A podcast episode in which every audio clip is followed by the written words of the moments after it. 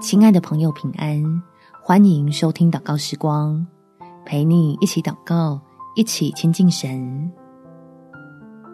选择笑脸相迎是智慧的反击。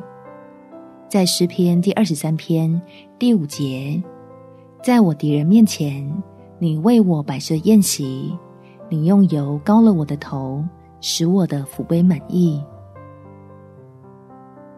碰到冲突需要解决，来祷告，找用笑脸帮助你我的神，使我们也能用安心的笑容来面对对方，防止各种负面情绪出来搅局。我们一起来祷告：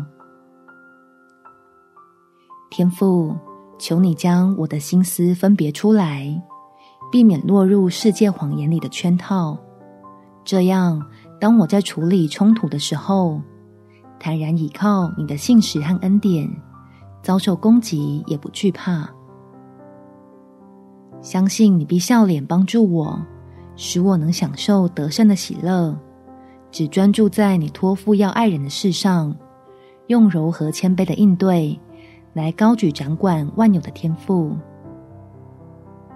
像能说理的就讲道理，若不愿讲道理的，就交给你处理。